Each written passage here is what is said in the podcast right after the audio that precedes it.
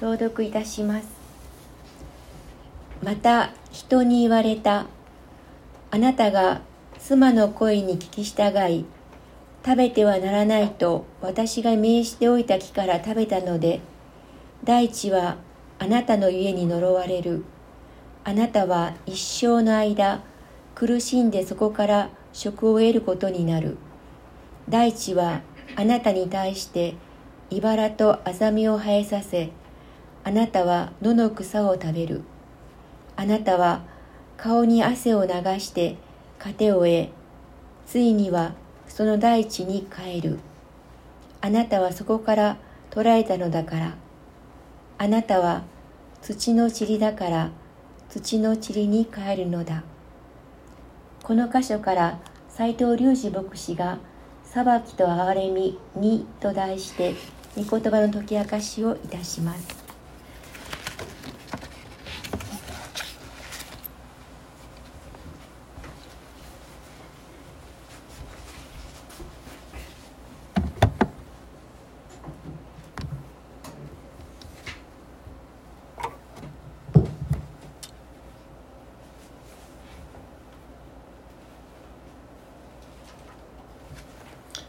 ざいます。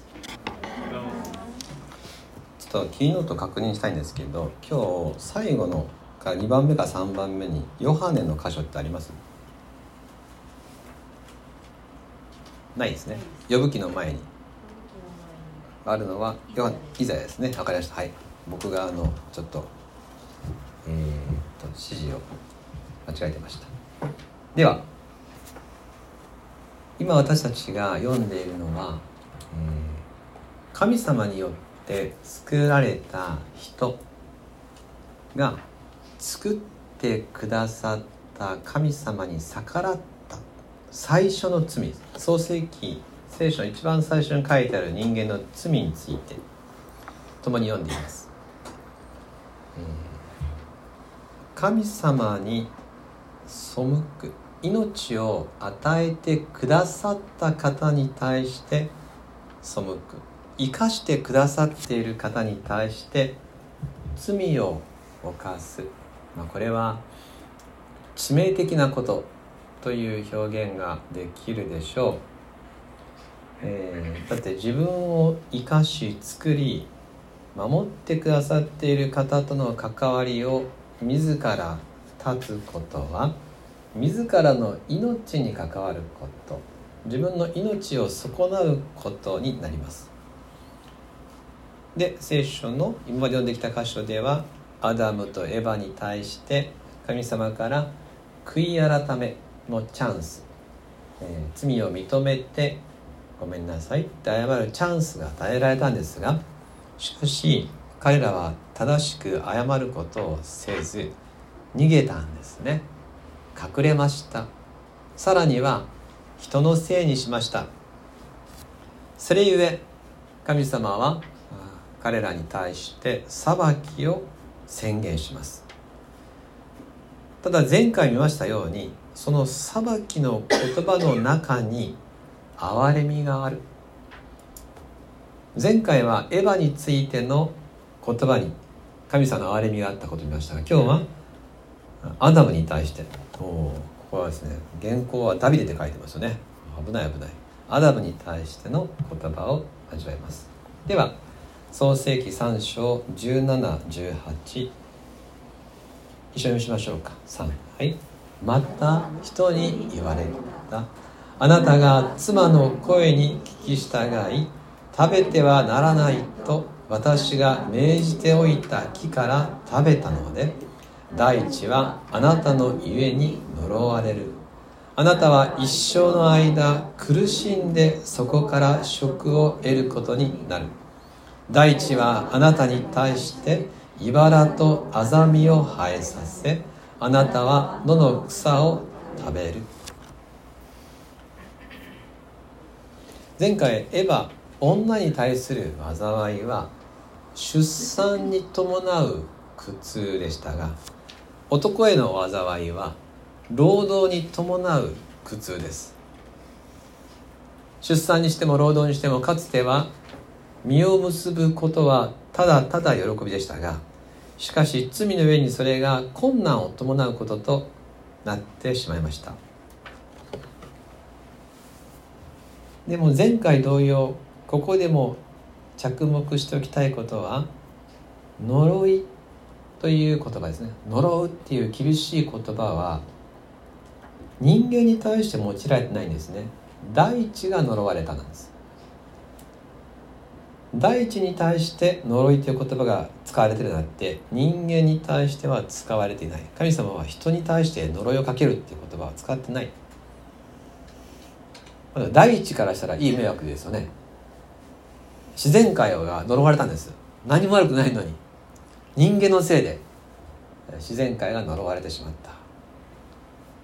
でこの言い回しにも神様の人間に対する愛を見ることができるなと思いました。自然界は結局何のためにあるのかというと人間のために作られた。第一自然界が存在する理由はただ一つ。私たちを生かすためです。ですから神様が想像したっていう全てを作った創造の目的目的はですね主眼は人間なんです。自然界は人間の幸せのための手段なんですね。明確に分けられてるわけです。目的と手段は違います。自然界は人間のための手段なんです。ですから私たちが罪を犯した人間が罪を犯したその裁きが自然界に影響を与えていて最初にあった豊かさが損なわれている。ですから大地があなたのために呪われたんだよっていう言い回しはそもそも自然界は人間のために作られたんだなということがそこから浮かび上がってきてあ私たちは神様から見て特別な存在なんだということをここからも味わうことができます。大地は呪われて茨とアザミが生えるっていうふうに書いてます。茨とアザミどっちもトゲがあるんですね、えー、苦痛を表す時によく出てくる言葉ですけれどもこれは荒れ果てた様子を表す象徴的な言い回しです。茨とアザミそして人は18節を見ると野の草を食べるって書いてます。エデンの園はそもそもはこの果実果樹っていう表現が多い場所なんですね。豊かな木の実を食べる。果物を食べる。それがエデンの園の一つの表現の形でした。ですからこの野の草を食べるっていうことは、えー、豊かな果物を食べる生活そのエデンの園から追い出されていき自分で耕して、えー、今度は穀物とか、えー、野菜とかそれが中心になっていきますよっていうそういう言い方でエデンの園から出ていかなくてはならないということが表現されています。今日読んだ3章1718の言葉と1章前の2章8節9節の祝福の表現のギャップを感じるんですね。ちょっと2章の8節9節お読みします。アダムとエバが罪を犯す前こういう表現でした。神である主は東の方のエデンに園を設けそこにご自分が形作った人を置かれた。神である主はその土地に見るからに好ましく食べるのに良い全ての木をそしてその中央に命の木をまた善悪の知識の木を生えさせた。この豊かな好ましい木の実を、えー、いつでも欲しいままに食べる生活から、えー、苦しみながら食を得る野の草を食べる生活茨とアザミの大地の中で生きるようにとなってしまったわけです。ただ忘れてはならないのは苦しんで食を得るっていうふうに17節で書いてあるように実りがなくなるわけではないんですね。苦しいけれども食を得られるよと。大地はそれでもあなたを生かすための実りを産出しますよってことは残されているわけです。種をまけば耕せば収穫は十分にあるんです。ここに神様からの憐れみがあります。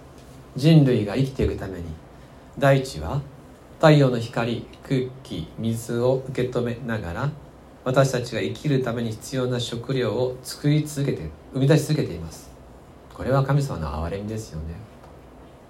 そして私たちは神様とその神様の憐れみのゆえの自然界の中に生きていながらもしも人が神様に立ち返るならばああなたと共に生きていきますと向きを変えるならば生きる上で必要がなくなるということはない。必要は満たされ続けます。イエス様ははっきりと約束してくださいました。マタイの福音書6章31節から34節。一緒に読みしましょうか。3はい。ですから何を食べようか。何を飲もうか。何を着ようか。と言って心配しなくてよいのです。これらのものは全て違法人が切に求めているものです。あなた方にこれらのもの全てが必要であることはあなた方の天の父が知っておられます。まず神の国と神の義を求めなさい。そうすればこれらのものは全てそれに加えて与えられます。ですから明日のことまで心配しなくてよいのです。明日のことは明日が心配します。労苦はその日その日に十分あります。22節に「あなた方の天の父」っていう言葉があります。神様私たちのお父さんのように私たちのことを思っていて私たちの必要を満たしたいと願ってくださってる。私たちが生きていくために必要なものを全部与えたいと思ってもう用意してる。私たちが神様にちゃんと向き変えるならば神様を信頼し生きるならば生活していく上の必要で心配することはないよと。そうはっきり書かれたんですね。33節にある「神の国と神の義を求めなさい。そうすれば」っていうこの「神の国と神の義を求める」っていうのはどういう意味かと言いますと神様を目的にするということです。神様を見る。神様の愛を受け止める。神様がこっちですよって言われる方向に従っていく。神様を目的とする。じゃあ神様を目的とするの反対かっていうと神様を手段とするです。神様を手段にせずに神様を目的にする。神様も私たちのことを手段にしません。私たちを目的にしました。もっと簡単に言うと愛するってことです。人を愛するってことはその人を目的にすることです。その人を利用しません。神様私たちを愛し私たちのことを一番に考えてくださって全てを作り今日も私たちに良いものを与えようとされています。私たちも神様に向き直って自分の都合のために神様を利用するというそういう神様とのお付き合いではなく私を愛してくださっているという愛を受け止めてあなたに従いますとお伝えすることです。あなたに従います。あなたの国私の人生があなたの国になりますように。神様の義っていうのは神様から見ていいなと思うそういう生き方ができますように私は小さなものですがあなたと生きていきたいんです。そのようにお伝えする時に後の人生の全ては神様が責任を持ってくださいます。だって全部を作った方だから。神の国と神の義を求めなさい。そうすればこれらのものは全てそれに加えて与えられます。何にも心配しなくていいよっていうそういう約束が書かれてあるわけですよね。さて、えー、今この生活の心配第一の呪いみたいなところから神様と向きを変えて和解するならばその心配ないんだっていうところまでをちょっと見ましたが、えー、先ほどの聖書の創世記に戻ります。17節18節はあの労働の大変さなんですだったんですけど19節。これはもう人類普遍の問題について。すなわち死ってことが出てきます。創世記3章19節お読みしましょう。3あなたは顔に汗を流して糧を得ついにはその大地に帰る。あなたはそこから取られたものだから。あなたは土の塵だから土の塵に帰るのだ本当にこれが裁きの中心です。あなたは土に帰るんだよ。人は皆死ぬんだよ。罪を犯したから。死ななくてはいけない。厳しい事実だと思われるでしょう。ああそれは厳しいなと。必ず死ぬって実際に死は人類を今支配しています。死なない人は誰もいません。みんな死ぬんです。人は生涯死を恐れながら死にたくないな死ぬの怖いなと思いながらずっとそれを意識しながら生きています。ああそっか。最初に罪を犯したから人は死ななくちゃいけなくなったんだなと。死って怖いな死って大変なことだなと、まあ、この世界の中で絶対というものはもう絶対死ぬぐらいしかないなと言われたりしますが死こそ現実です。じゃあ死とは何なんだろう？死死ぬってどういうことなんだろう？死って不思議な力があると思うかもしれませんが実は死よりももっと不思議なものがあるんですね。それは生きるっていうことです。命とは一体何なのか？実はこっちの方がもっと不思議なんですよ。私たちはいや命が日常で死が非日常だと思うかもしれませんが逆です。死が日常で命が非日常です。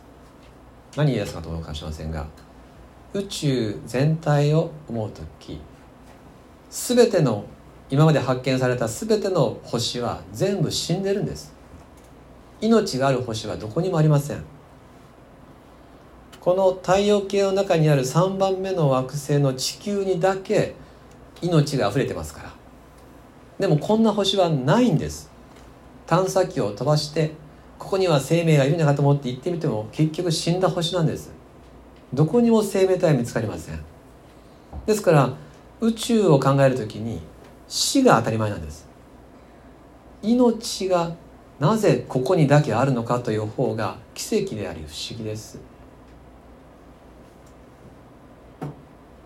私たちは全員なんで生きてんのっていう奇跡の人たちです。誰も理由を説明できません。なぜ私たちに命があるのかどこから始まったのか。分かりません。私たちは土に帰る存在です。私たちの体を構成している物質そこに特殊なものはないんですよ。化学元素にしてみたらですね何にも私たちは、えー、なんか特別な何かを持ってるから生きたわけじゃないわけです、えー、AI にですね質問しました。こういうふうに質問したんです。人工知能に聞きました。人間を構成している化学元素で火星には存在しないものは何ですか？って聞いたんですね。私たちがこうできてるこの化学元素、えー、地球にだけあるもの。特別なものあるんですか？って聞いたら AI はこう答えました。人体を構成する主要な元素である酸素炭素水素窒素カルシウムリンカリウムナトリウムなどは基本的な地球上の生命体を構成する元素です。科学的な知見からはこれらの元素は地球と火星の両方で一般的に存在すると考えられています。つまり私たちを構成する化学元素は火星にもあるんです。何にも特別な元素は私たち持ってません。なのになぜか火星には生命体は一つも存在せず地球にだけこれほどまでに豊かな命があふれてる。その理由は誰も説明できません。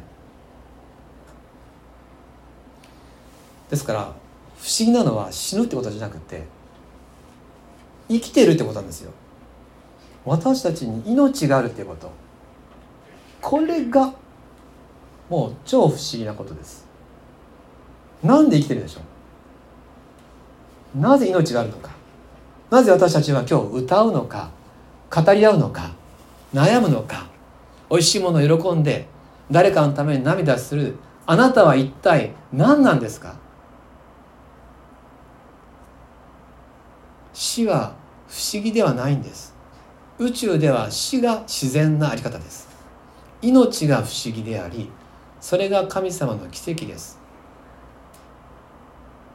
ですから死ぬ塵に戻るっていうのは当たり前の状態に戻るだけのことです。今ある奇跡のような命がある。これが不思議でこれがいつかなくなるよと神様は言われました。それが人類に対する裁きです。しかも神様の憐れみによってアダムもエバもその場では死ななかったんです。即死じゃないんですね。ある程度の期間を生きて人生を味わい苦しみの中にもさまざまな楽しみや喜びが与えられます。神様は憐れみによって人に地上で生きる時間を与えました。そして特別な憐れみについて聖書が語ります。これは前回の確認しました。その特別な憐れみとはイエス・キリストによる救いの恵みです。神様は私たちを愛し見捨てることをしません。十字架の死による完全な罪の許しを用意されました。つまり死の裁きからの救いです。憐れみによって人をある程度120年ぐらい生きるようにしてくださっている。けれど神様は私たちをもっと愛しているので死んでも死なない永遠の命を与えたかった。だからイエス・キリストは来られました。人がみんな自己中心の上に罪を犯す。神様を手段にしちゃう。そういう愛の欠如の中で生きる私たちを許してもう一度愛の中に取り戻すためにイエス・キリストが来てくださった。塵に帰るべき人間に対する十字架の救い。実はこの「塵」っていう言葉と「救い」っていう言葉が出てくるのはですね旧約聖書の中に何箇所もあるんですね。イエス・キリストが来られるのが2000年前でしょ。そのはるか前からすでにこのことは預言者たちによって書き記されています。いい言葉いっぱいあるんですよ、えー、紹介します。詩編103編13節から18節。お読みします。父がその子を憐れむように。主はご自分を恐れる者を憐れまれる。主は私たちの成り立ちを知り私たちが土の塵に過ぎないことを心に留めてくださる。人。その一生は草のよう人は咲く。野の花のように。風がそこを過ぎるとそれはもはやない。その場所さえもそれを知らない。1718は一緒にお読みしましょう。はい。しかし主の恵みは常しえから常しえまで主を恐れる者の上にあり主の義はその子らの子たちに及ぶ。主の契約を守る者主の戒めに心を込めて行う者地に過ぎない者に対して恵みは常しえから常しえまで。人を一定期間で土に帰らせるんじゃなくて常しえに生かす恵みがあるよ。同じ詩篇104編29節30節。お読みしましょう。3はい。あなたが御顔を隠されると彼らはおじまどい。彼らの息を取り去られると彼らは生き絶えて自分の塵に帰ります。あなたが御霊を送られると彼らは創造されます。あなたは地の表を新しくされます。今回その「チリ」っていうヘブル語の意味を調べるために検索する中でこういった御言葉を見つけました。何なんでしょうかね。すごく胸に込み上げてくるものがあったんですよね。この30節の「あなたが御霊を送られると彼らは想像されます」なんですね。一回想像されたんです。でも罪を犯しました。恵みを失いました。命を失ったんです。でももう一度新しく作られるんです。塵でしかないもの私は塵だったんですもともと。塵に帰るものです。自分の罪の家に私は裁かれて死んでおかしくないものです。でもその私のためにここまでの憐れみが約束されている。神様が御顔を向け神様があなたを常しえの恵みに導き新しく作る。こういう旧約聖書の一つ一つの言葉があってイエス・キリストが来てくださった。十字架に身代わりで死んでくださった。それは私たちに死んでも死なない復活の命永遠の命を与えるためです。まだ見言葉あるんですよね。第一サムエル2章8節。3はい。主は弱い者を塵から起こし貧しい者を悪田から引き上げ高貴な者と共に座らせ彼らに栄光の座を継がせます。誠に地の柱は主のもの。その上に主は世界を据えられました。イザヤ書26章19節3、あなたの市民は生き返り私の屍はよみがえります。サメを喜び歌え土の塵の中にとどまる者よ。誠にあなたの罪は光の罪地は死者の霊を生き返らせます。こういう言葉がたくさんあります。そしてそれがあの最初に塵に帰らなくちゃいけないと宣言された人類に対して語られているんです。ですから永遠の命っていうイエス様の約束の言葉ってなんかあの聖書のいろんな良い言葉の中でちょっとこうおまけ的なものじゃないんですよね。中心なんですそして永遠の命っていう言葉は私たちにとってはちょっとこうもう理解を超えたもの科学的な発想の外にあるものっていうようなそういう、えー、ちょっと特別すぎて縁遠いものじゃなくてまさにそれを与えたかったんです。またあなたが生きていると命その命を愛する神様がキリストの命を用いて永遠に神様と共に生きるようにしてくださったという救いの中心です。